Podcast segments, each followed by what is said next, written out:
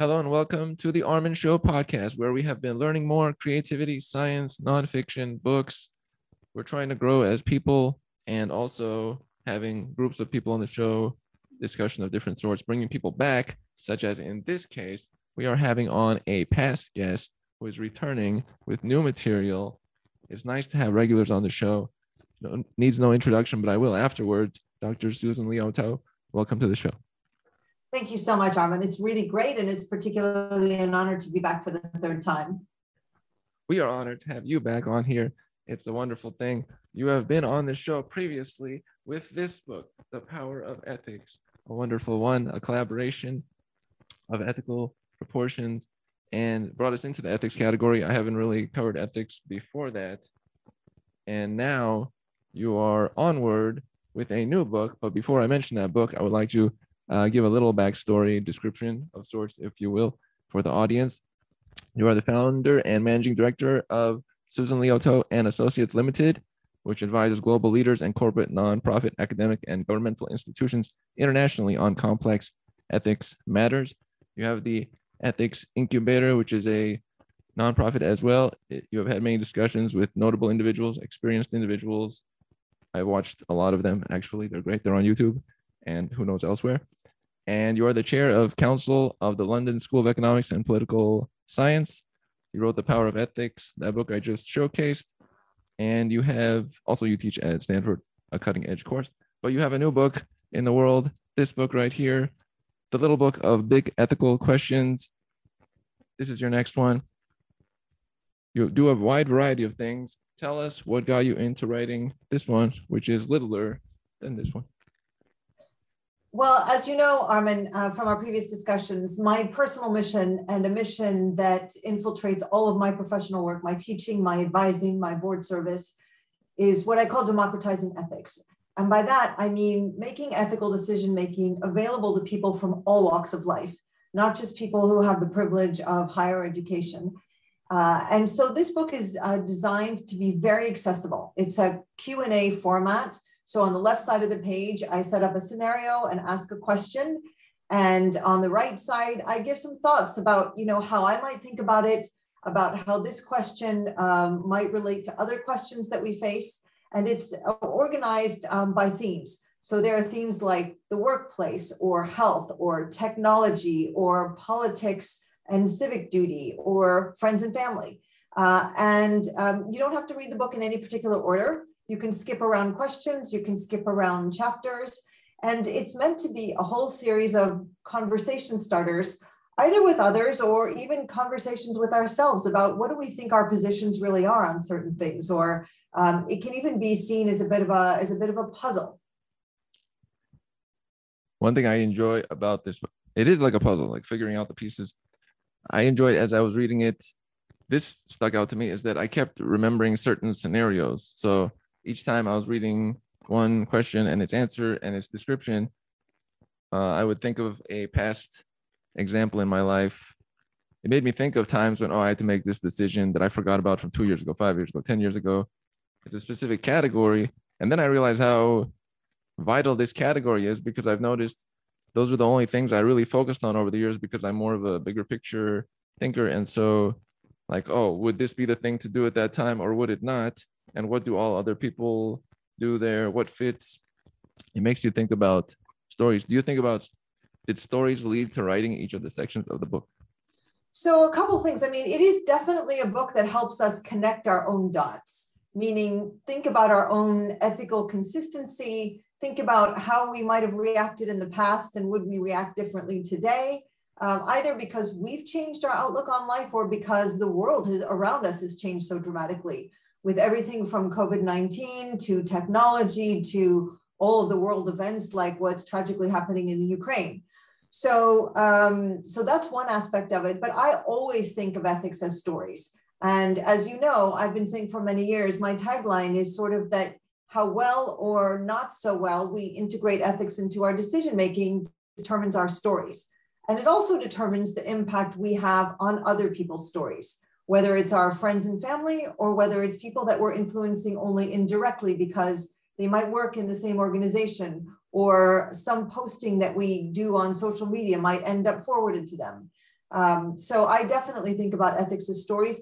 And I, you know, the spirit of the book is uh, is humility. I come out this saying, you know, I'm not here to give people answers. I'm not here to tell people what to do.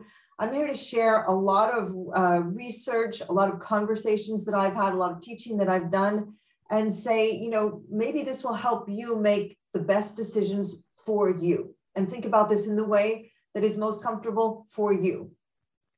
I like you brought that up. When I said answers, that is not accurate to it. It's more like uh, this is a scenario. These are the ethical elements to it, and uh, take from it what you will, and then you choose. Right, your... and I call it explorations and not answers. Yeah.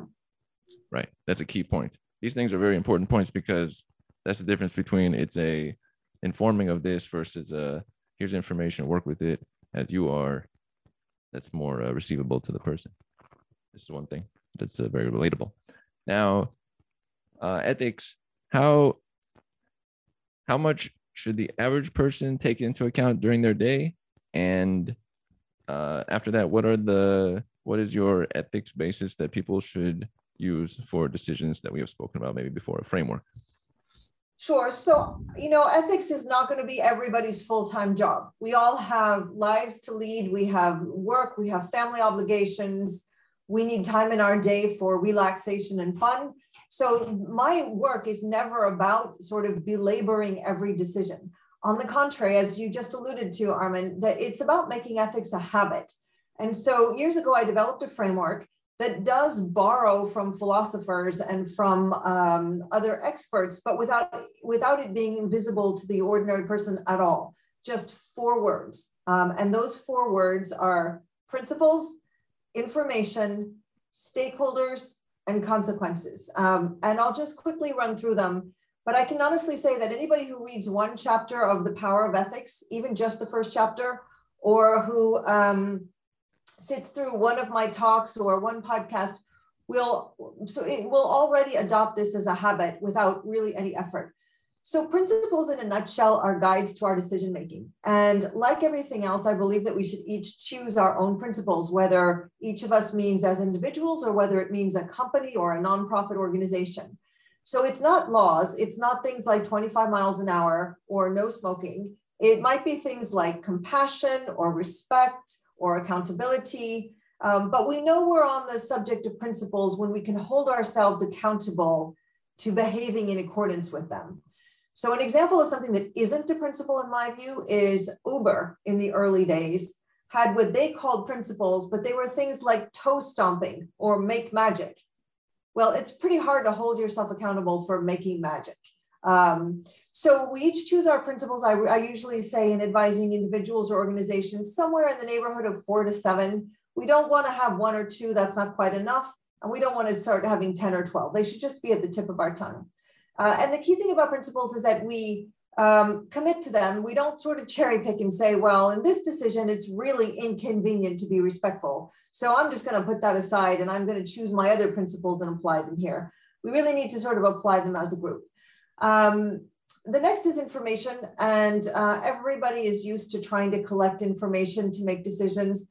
What I would just say is that in today's world, we need to focus on the gap. We need to focus on the information we don't have. We don't actually know, for example, what the mental health consequences are of a robot babysitter.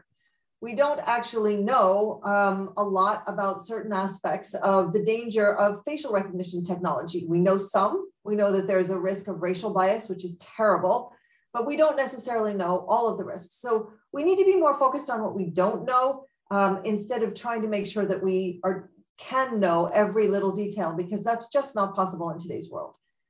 Um, stakeholders, uh, I define stakeholders as anybody who's affected by our decision.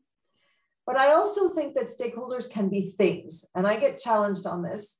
But something like, for example, an environmental policy can have a huge impact on our ethics, and our ethics can have a huge impact on that.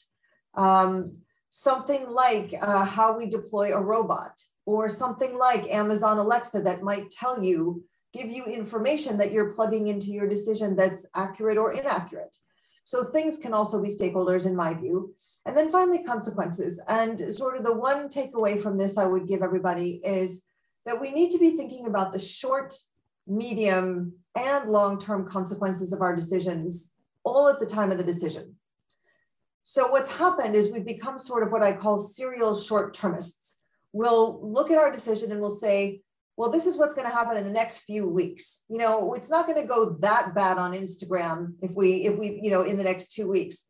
But then we get to the end of the two weeks and we add two more weeks. Well, in fact, what we need to be doing is at the point of the decision, looking two weeks out, four weeks out, four months, four years.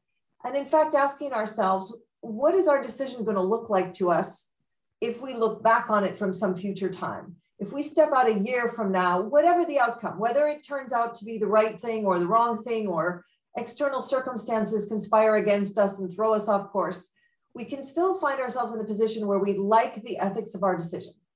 Uh, and that's a, a, sort of a question I always ask everyone to ask themselves, which is if you were to look back on your decision in a year's time, two years' time, five years' time, would you be proud of the decision, even if the outcome wasn't quite what you'd hoped?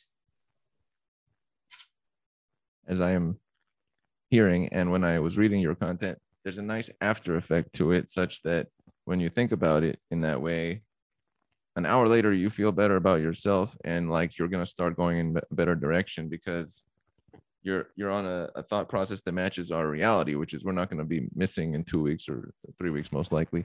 And so having that short view is always an error like two weeks away because we just didn't plan out beyond that. When you are thinking in this way automatically you feel better. It's a nice uh, little internal and this is about feel this is about like i said it's about having stories that make us feel good about ourselves. Um, and you're very right to use that word reality Armen. I'm glad you mentioned that. I do ethics based in reality. I don't do la la land.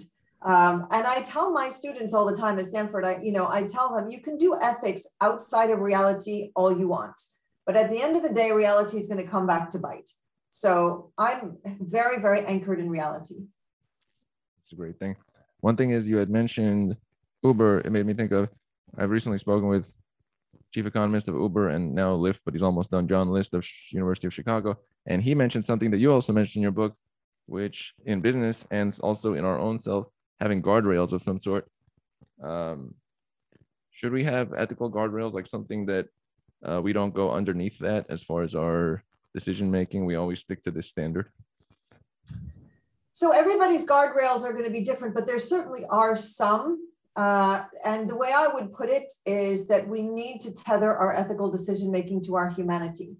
There are some things that we just cannot do. So, for, to give you an example, sort of in the current uh, debate, um, editing the genes of embryos. Many of us heard the story of a Chinese scientist, a rogue scientist, not somebody, you know, China is not advocating for his behavior. On the contrary, he was put on house arrest and a number of other things. Um, a rogue scientist who edited the genes of, of, of embryos, twin girls. Well, that's something that affects the germline over time into other generations. And by and large, scientists do not think that that is an acceptable thing to do today, given what we know about the techniques uh, and given what we know about the risks.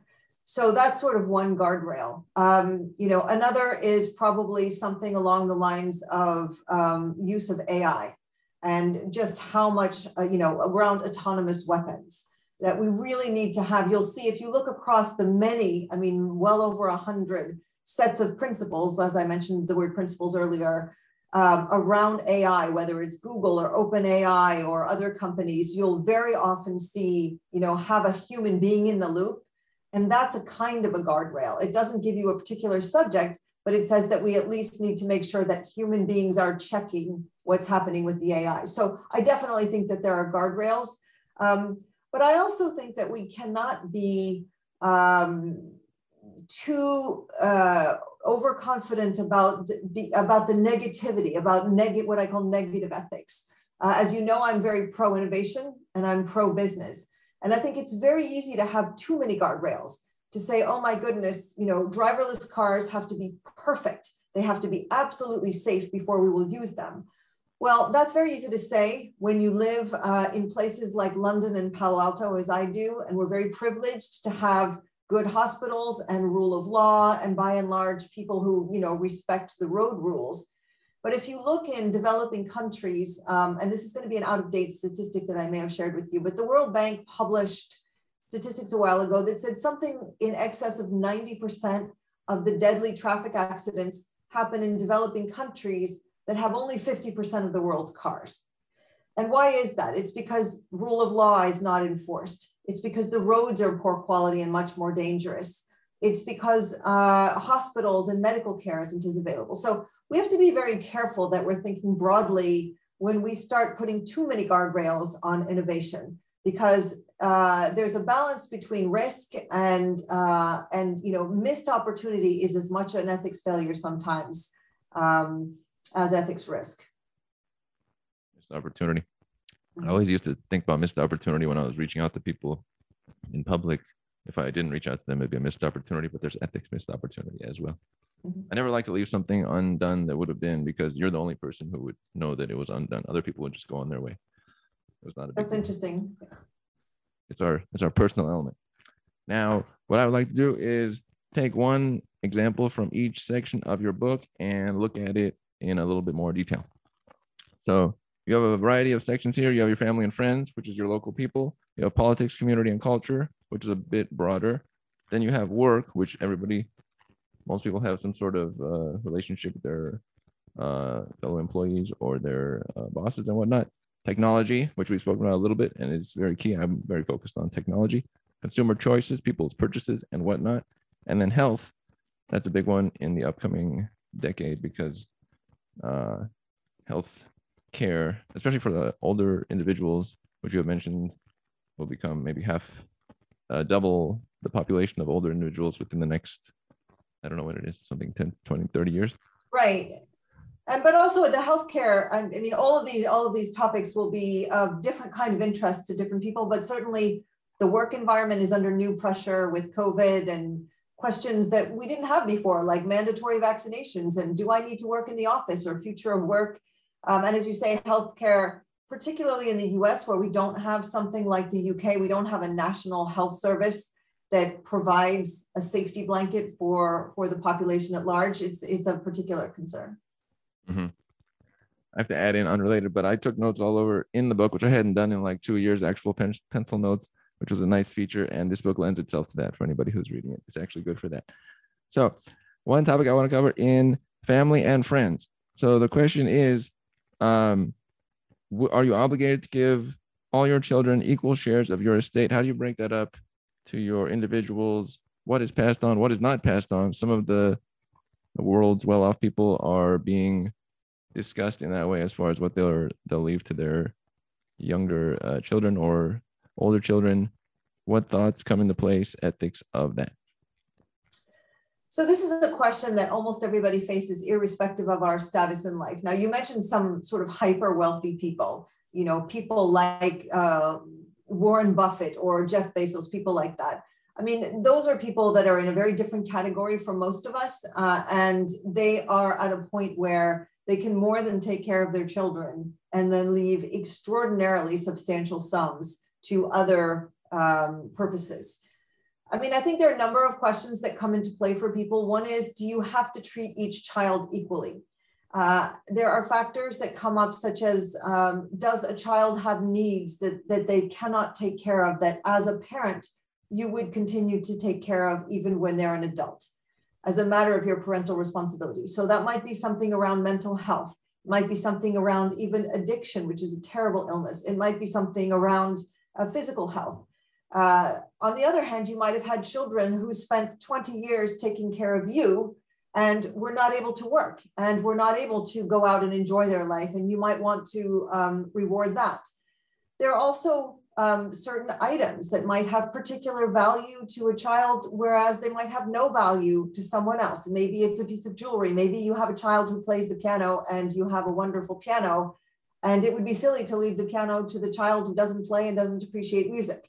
So um, my basic position about our um, our time, our possessions, uh, even our organs, when we talk about health, is that we don't owe anybody to give them anything, that we have free choice to make decisions. So I go through uh, some of the factors that might help you make a decision that's best for you along the lines of the ones that I just mentioned in the book.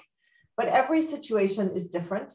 Um, and this is one of the many situations where whatever uh, your decision is, it may be fraught with discontent. It may be fraught with jealousy and various other family reactions. But my bottom line here is that uh, you have uh, worked for whatever it is that you have, or you have however you have it, and it is your choice to distribute as you wish. Um, I do use an example that is a contrast in the book. Uh, the very famous French rock star Johnny Hallyday um, was subject to French law, which is this so-called Napoleonic Code.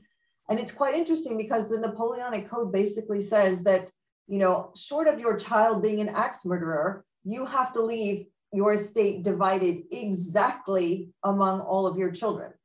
And so he ended up in this rather high profile um, celebrity type uh, of situation where all of this ended up going to court um, with he had children from different uh, from different wives. But the bottom line is the Napoleonic Code says exactly the opposite of what I just said from an ethical standpoint, which is that down to your last handbag or pair of shoes, you must distribute your belongings and your wealth equally among your children, and it's the state that decides.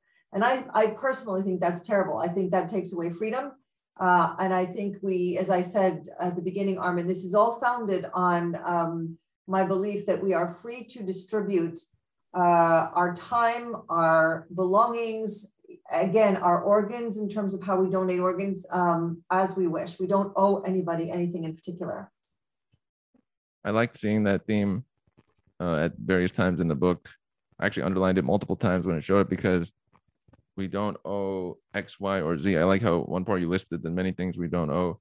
This is true. And so if we see a dynamic in life where there's this thing and we just keep handing it out, but it wasn't good for us. There was no requirement that we had to keep handing that out. There's no owing of our could be energy, it could be time, attention, Mhm. uh, could be giving people more weight than others for some reason. We don't owe per se. It's our choice. There'll be still maybe consequences, but it's not like a when we wake up we suddenly have owing to do it or what. Right. And I mean, you hear this sometimes from thoughtful celebrities. So, one celebrity who's particularly thoughtful on this issue is Oprah. And, you know, I've heard her speak up about the fact that people just assume that because she has more money than anyone could spend in a lifetime, she owes them to buy them a car or a house or whatever. And she most certainly does not. That doesn't mean she isn't free to do it, but she most certainly does not. It's a great point. And also it's comical because like the same individual, if you switch them to their position, they'd suddenly be like, wait a minute, yeah, that's true. Why am I just giving all this? And why did I put in effort for I'm getting like penalized for what I had. It's odd because and then since she's in a minority or most are in a minority like that, uh everybody else won't relate well because I don't know that experience. So I could just poke at it. But without, I would say, without some uh, nice things out there or uh, standing of sorts or something that has been built, what do we others, what do others have to aspire to or look to in any form? If we cut out all those elements and everybody just handed off, there'd be no Well, you know, the thing is also, I mean, like, we're not, you know, most of us, myself included, we're not Oprah. We don't have that kind of fame. We don't have that kind of uh, financial wherewithal. But we all have certain things. We all have organs. We all have time.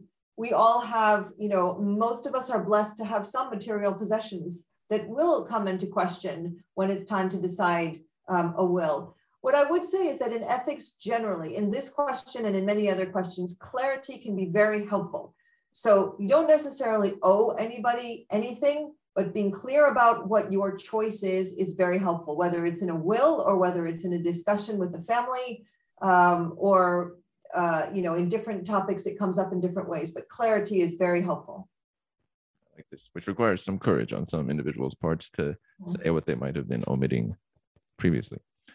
Now, in the category of politics, community, and culture, we have one that would be this would be discussed probably by many in the public domain because politics is always heavily covered on the internet.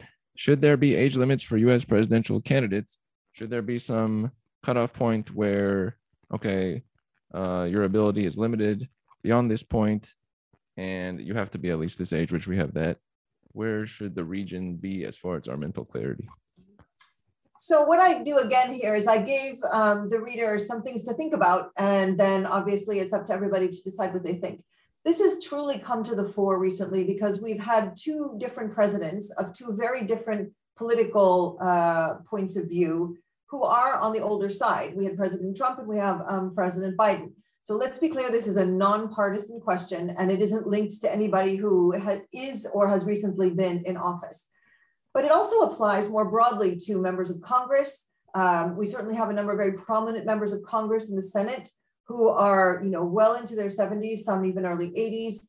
We had the, for, the absolutely formidable Ruth Bader Ginsburg, um, who served brilliantly on the Supreme Court and survived various illnesses uh, and still managed to do so. So, so it comes up in a lot of different ways. Um, there are a, a number of ways to think about this. One is, does age affect an ability to do the job? So there are some roles, like for example, surgeons, where manual dexterity, you know, there is research that shows that the kind of manual dexterity, vision acuity, this kind of thing might not be the same at age 75 as it is at age 50 or 60. So many hospitals put limits on surgeons, for example. Airline pilots, same thing. Very high stakes. Other people's safety is at stake. Uh, requires an ability to react quickly, requires uh, really strong vision and hearing uh, and manual dexterity in many cases, particularly in emergencies. Um, so there are those kinds of roles that very often do have age limits, either, either legally mandated age limits or organizationally mandated age limits. Um, and then um, there are other arguments about the responsibility. For example, the President of the United States has responsibility for the safety and the lives of millions and millions of people, not just in the United States, but around the world. The decision of a US president can have an impact on millions of people, as we've seen in, you know, in recent news, but we've also seen over centuries. Um, on the other hand, one could argue that the president of the United States is very well surrounded, that there are cabinet positions, uh, there are military leaders, there are there's uh, this, you know, this kind of um, uh, checks and balances in our system of government with Congress and the Senate and the judiciary. So the president of the United States doesn't need necessarily manual dexterity or even visual acuity. Um, and there are lots of checks and balances and, and, and expertise around the president. So those are some considerations. Um, to me, uh, I think what's important is that we know the truth about the capacity of the candidates. So knowing about the candidate's health is really important because that will tell us physical health and mental health, whether that person has the capacity to do the role at any age, by the way. I mean, it could be an issue at age 50. So to me, the biggest issue is around transparency of the health and, uh, and mental health condition of the president or the leader on an ongoing basis. I always say that ethics is something to be monitored over time. Um, and, uh, and, you know, personally, I think that once we have that information, we can each decide for ourselves in voting, do we think the person has the uh, capability irrespective of age? So I personally err on the side of a little more freedom, let the voters have all the information they need and let the voters decide who the best candidate is, including in terms of capacity. Um, but I, as, as I say, the, those are some of the considerations that I put out there for the reader to think about. That makes sense. When I was reading, I was thinking about it uh, biologically, like at a certain ages, oxygen absorption drops off, and these things like as far as like I've seen graphs of at late ages, the chance of some sorts of like cancer might go up drastically or things. So, mm-hmm. but it relates to yeah the the mental ability and uh, if they're still able to do what they're doing, then no worries there. That's fair. Now, the the third chapter, which was about work, a lot of these I related to relationships as well. Uh huh. I, my mind always goes to people in relationships and kind of dating, uh, so I related it as well. But that's a really great question because everybody, I mean, you know, today, where do you meet people? I mean, sometimes people meet people on apps, um, but once you're out in the working world, you know, a lot of people meet their life partners at work. Mm-hmm.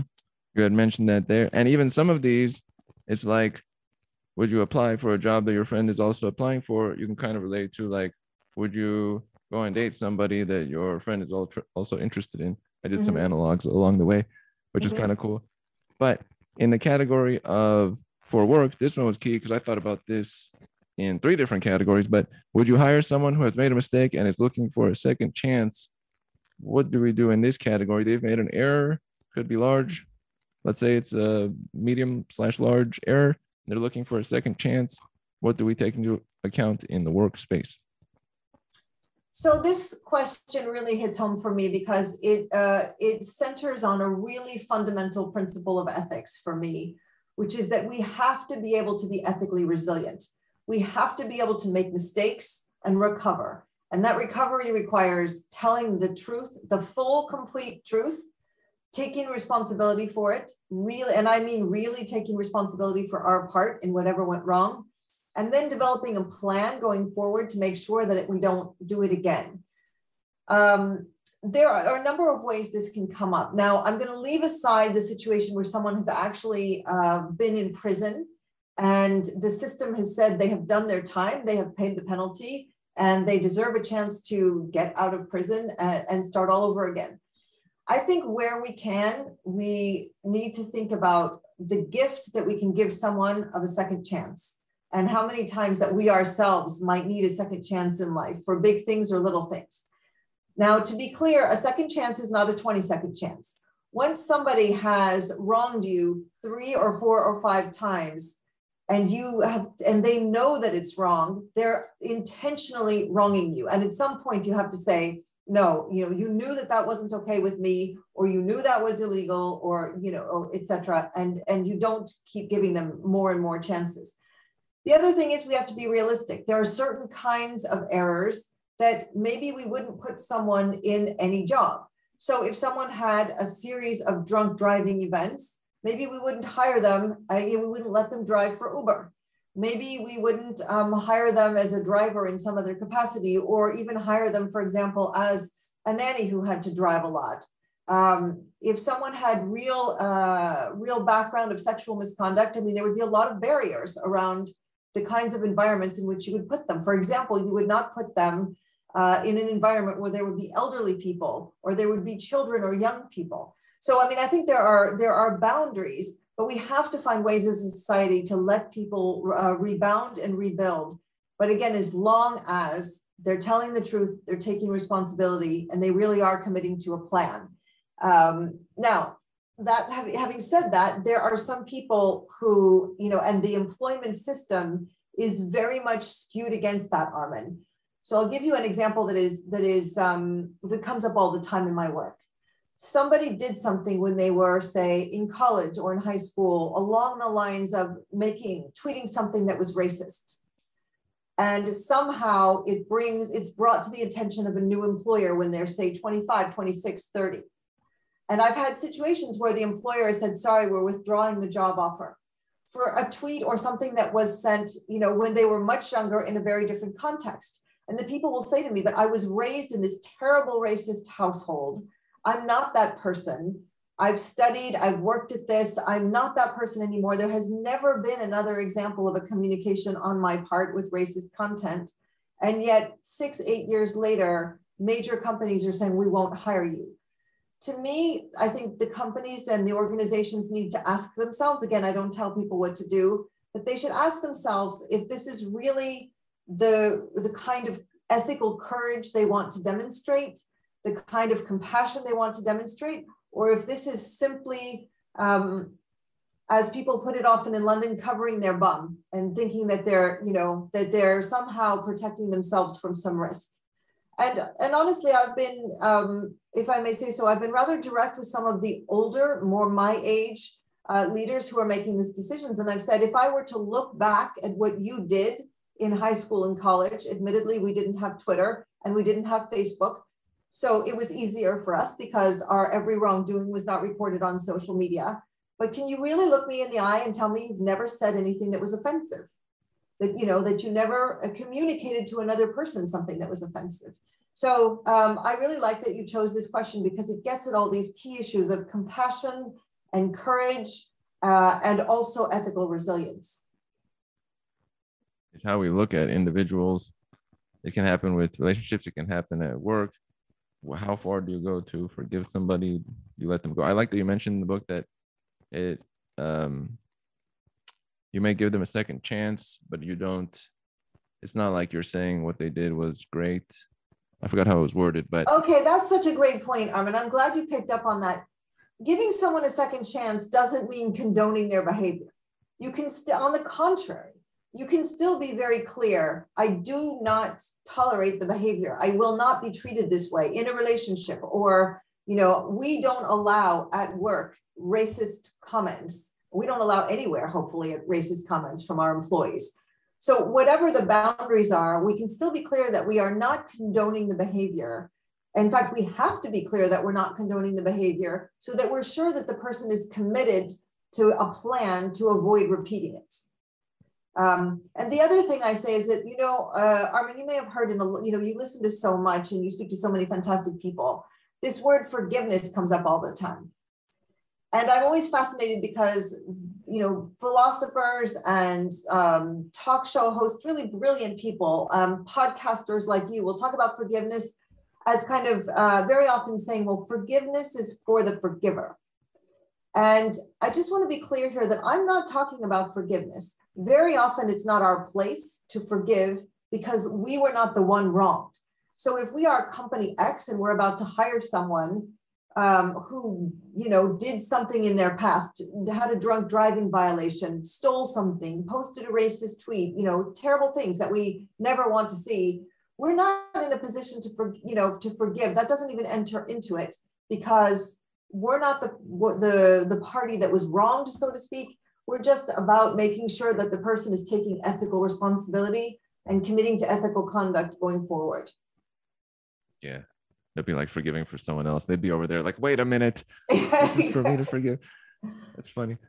I like that you uh, related that uh, in the category of bullying that you mentioned a few times there, how mm-hmm. it's taken. I like that you described um, the features of bullying and what enables it. It's almost like some of these elements of items that are not good, you broke it down into what keeps it going or what's like the fuel for that category. I like that because then I was like, oh, that's true. When there's a bully, for example, they have these features. Without these features, it wouldn't work. They would need to maybe have you be uh, subservient, or they would need to uh, keep it going on a consistent. Right. Basis. Well, one of the things about bullying is impunity right? When there are no consequences, when nobody reports it and nobody does anything about it, or when it just spirals on social media. That's why social media bullying is so toxic because once it's out there, you can't really, you know, you can't really take it back. It keeps spreading, and there's just sort of no way to to put an end to the contagion.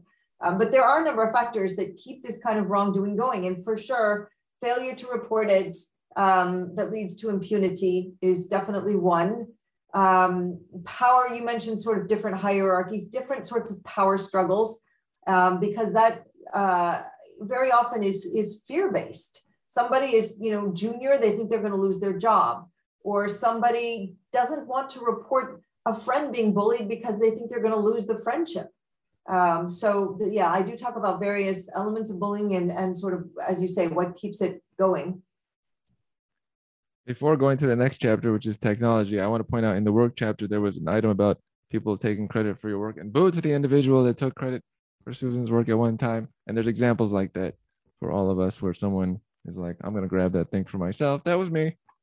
Yeah.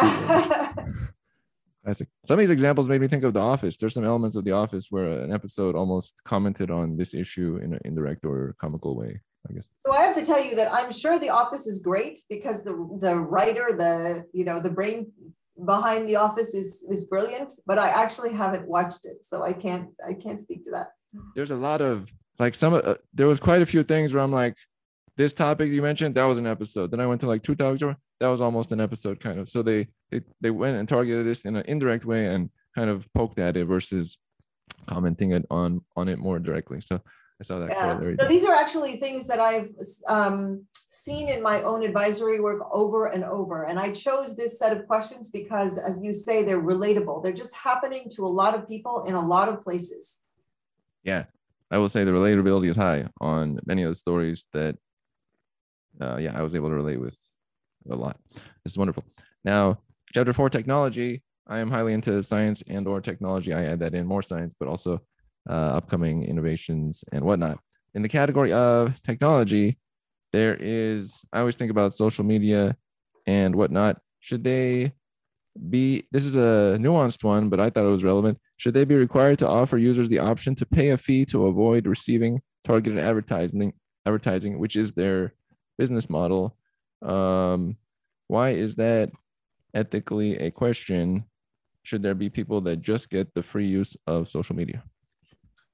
So this one is really important to me because as others have said, uh, social media may appear to be free, but it is anything but because they are monetizing in the very biggest way our personal data and our personal choices. Um, and it's as simple as, you know, the other day I was looking for uh, a pair of gym shoes, and now I can't seem to stop the ads popping up from Nike You and you know and Adidas and all the brands of gym shoes. And I just want to say to my computer, I already bought a pair. I don't need 10 pairs. I don't want another pair of gym shoes.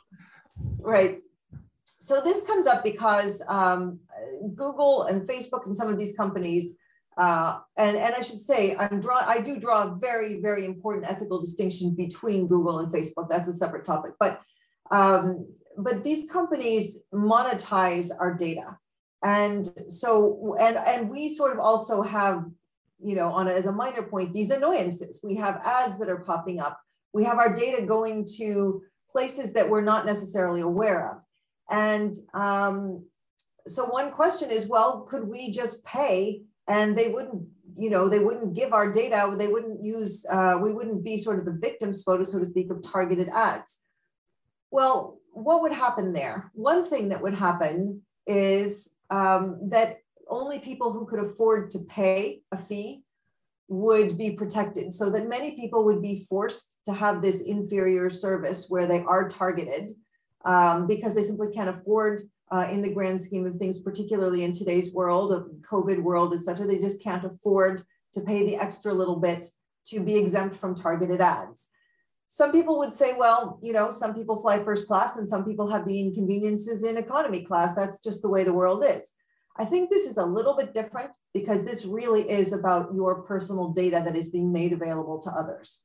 Um, but but it, but it's a point. Um, the other thing is that the data that these companies collect, uh, I'm hoping will end up in the public domain. And by public domain, I don't mean disclosing privacy, I mean made available to researchers who are serious, for example, university researchers. And there's a law that's under discussion right now. Uh, in fact, there's a Stanford colleague who's working on that, um, whereby you know these collectors, these vast collectors of unique data sets that these companies are, um, would have to make the data available to academic researchers, um, medical researchers, et cetera. That is for the benefit of society if we had uh, different classes of engagement with these companies, you know, there's a possibility, and I and I and I don't know enough to know whether that would be the case or not, but there's a possibility that the data would be skewed, that you wouldn't necessarily have the same kind of engagement with everything from misinformation to uh, to data about sort of medical matters. So there's that. Um, but I think beyond that, there's the question of the misbehavior part of collecting data and making it available to other organizations and targeting people, the harassment side of it, the data privacy side of it, we should be requiring these companies to address that without having to pay for it. Meaning that they should be rethinking their business model. These are highly profitable business models. And maybe, you know, enough is enough in terms of profit. I'm very pro business and pro innovation, as you know, Armen. But maybe, um, you know, I guess my, my bottom line on this one is yes, that's an option to ask some people to pay to be protected from targeted ads. But let's step back and tell these companies that they just need to do a better job uh, of protecting all of us from a data privacy standpoint, but also, frankly, from just an annoyance standpoint. Um, you know, in the way they manage our data, without some people having to pay a fee and other people, um, uh, you know, and other people just having to sort of grin and bear it.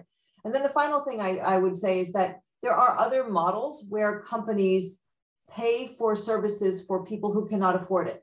For example, there are advertisements of medicine. Some pharmaceutical companies make medicines available at a lower cost. So that's another way of saying what I'm saying, which is instead of charging some people, just, you know, just let's rethink this business model. When I was reading that one, at first I thought if there's a paid service to not be in the data and ad network, well, a lot of people would say, sign me up, which is the first thought, which is cool. But then you add in a next thought, which is what about the others and the effects of the data when you segment it like that. Mhm. And then it's almost like you're going to the next step that we've had this data decade or such of just proliferative data being uh, absorbed and used. And maybe the next step is it's now more of a baseline of everybody's data is used collectively. Let's move on to the next thing. This business model may not have the same applicability as it did in the prior decade. Yeah. Well, and we- you know, when you say everybody's data is used collectively, um, it's one thing to have our data out there and used by academic researchers, for example, or data that is collected across the board by anybody who's admitted to a hospital and anonymized. I mean, there are issues with anonymization, but putting that aside, and anonymized so that research can be done.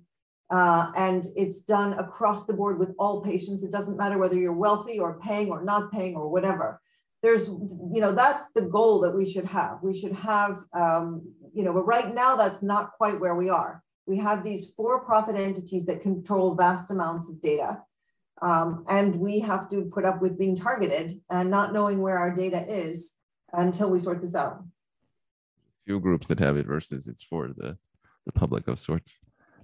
Now, onward we go to consumer choices, which is not a category I think about much.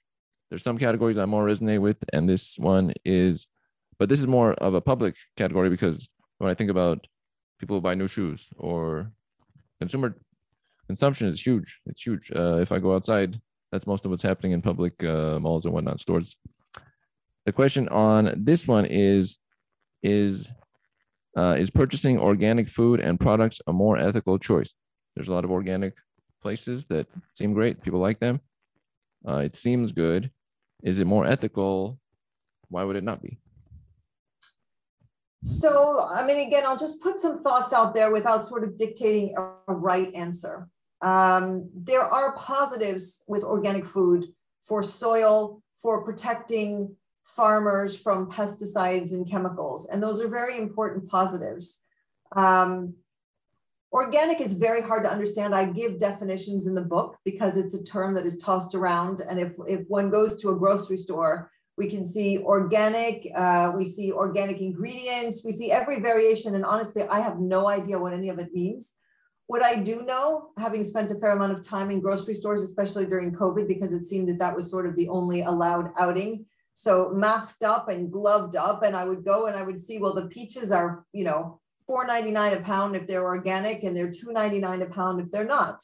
That's a lot of money. So um, my starting point is that organic should not be about guilt. Uh, nobody should feel that they're, you know, not feeding their children as well, or that they're just sort of not ethical people because they don't buy organic. For many people, even the thought of buying organic is what I would respectfully call luxury ethics. People are having a hard enough time putting food on the table, and in particular, fresh food that tends to be more expensive. So the, the fruits and vegetables um, and, and various protein items. Uh, so this is this should never be about guilt. Um, the second point is that I think if there's really a health difference and there's different uh, information about there, there's a lot of marketing around the health benefits, and certainly nobody wants to be consuming chemicals. But there are also very credible scientific uh, sources that say that there really hasn't been a lot of proof that organic foods are much healthier and my response to that is if it's true that organic foods are much healthier, then the government should mandate in the way that the FDA mandates that we can't have certain additives in foods that we think are unsafe. If it's really a safety issue, then everybody should be able to be protected, not just people who are wealthy enough to buy organic, or indeed who are lucky enough to live near a place where organic things are sold. Um, and then I guess, you know, people do different things. There are some people like, you know, I really like the approach of um, I do a little bit. I do better if I think it's going to help the farmers. So maybe I buy organic vegetables, but not fruit, or maybe I'll buy, you know, hormone free milk and not the other thing, or, you know, so people just pick and choose. And, you know, every, this is a, just like fast fashion, just like fast food, just like all these things. For me, this is not about guilt Uh, and it's not about perfection. It's about if we make an effort um, in things that we decide for ourselves are more ethical, then little by little those efforts add up. This reminds me of a theme as you were describing that that the binary is cut out. It's more uh, a spectrum of sorts, and that reduces friction. So maybe somebody who wants to do that with food and get a little bit of items that seem more higher quality, a little bit here, a little bit there, and they might switch what they do. It's almost like when a person wants to exercise versus making a huge plan, they would make a plan to put on their shoes for exercise in the morning, and then most likely that will lead to some activity. There's a theme in the book of um, not making it so cut and dry and more what can be done that I noticed you represent. Would you say that? Yeah, absolutely. Absolutely. This is not about perfection. That's cool. Now, in the last section of the book, which is health, long live keeping our health in good condition of sorts, and longevity research is a big deal in this decade. I've talked to David Sinclair of the Anti Aging Institute, and that'll be a big deal in keeping people healthier longer into their life or maybe reversing aging. There's a lot of questions and topics this decade that maybe 50 years ago wouldn't have even been considered. You had mentioned earlier gene editing and uh, embryos. Would you be in favor of editing editing the genes of human embryos? What should we look at there with that question? So I am not in favor of editing the genes of human embryos. And uh, I want to be very clear here that I listen to the experts on this. I don't know of any scientists of repute around the world, not just in the US, who think that we are ready to be editing the genes of embryos uh, as a general matter. And just to be clear for everybody, because this is confusing, editing the genes of embryos means that those changes will be passed down the germline. They will be passed on to subsequent generations. That's very different from gene editing, for example, in an adult who might be a cancer patient uh, or who might have another illness, where the impact of the gene editing only affects the patient and can you know, go towards uh, curing a disease or preventing a disease. It's a very different thing. Um, but I think we're not, you know, there. I don't know of any scientists to think we're ready for that. Uh, I, and I and I think we need to, we really need to listen to the scientists on that. And certainly, we saw the reaction to this rogue scientist He Jiankui in China that I mentioned earlier, and it was sort of universal condemnation. I looked a lot at gene editing early on, and CRISPR and Jennifer Doudna's book, A Crack in mm-hmm. Creation. Yeah, her book is wonderful. Mm-hmm. I like this category because it says a lot. If you can alter people before they become people, that's a huge change that we never had before. In the current moments, this will be, I don't know how, how current when this is published, but we have a, let's say, conflict or such of sorts in Ukraine. Um, without going too heavily into it, are there any ethical issues at play in the moment, or is that out of place when there's military and battles going on? Well, first of all, ethics is never out of place in any human endeavor. So I always say that we tether our decision making to ethics, we tether our ethics to our humanity. And that is at play in the military. And by the way, military academies have very intensive ethics courses. They're more military ethics, um, they're more specialized than I would like, but um, absolutely at play here. But there's one broader theme, uh, without going into the detail of, of exactly what's going on. Um, there is one broader theme here that I think is very important, and that is threats to democracy around the world and the rise of authoritarianism.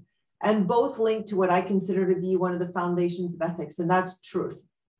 Authoritarian leaders manipulate the truth. They create narratives that are designed to manipulate people's behavior, and they are very often not grounded in the truth um, democracy, by definition, needs truth. It needs information. Uh, it needs people to vote on the basis of informing themselves. That's why we have sort of classic tools such as debates.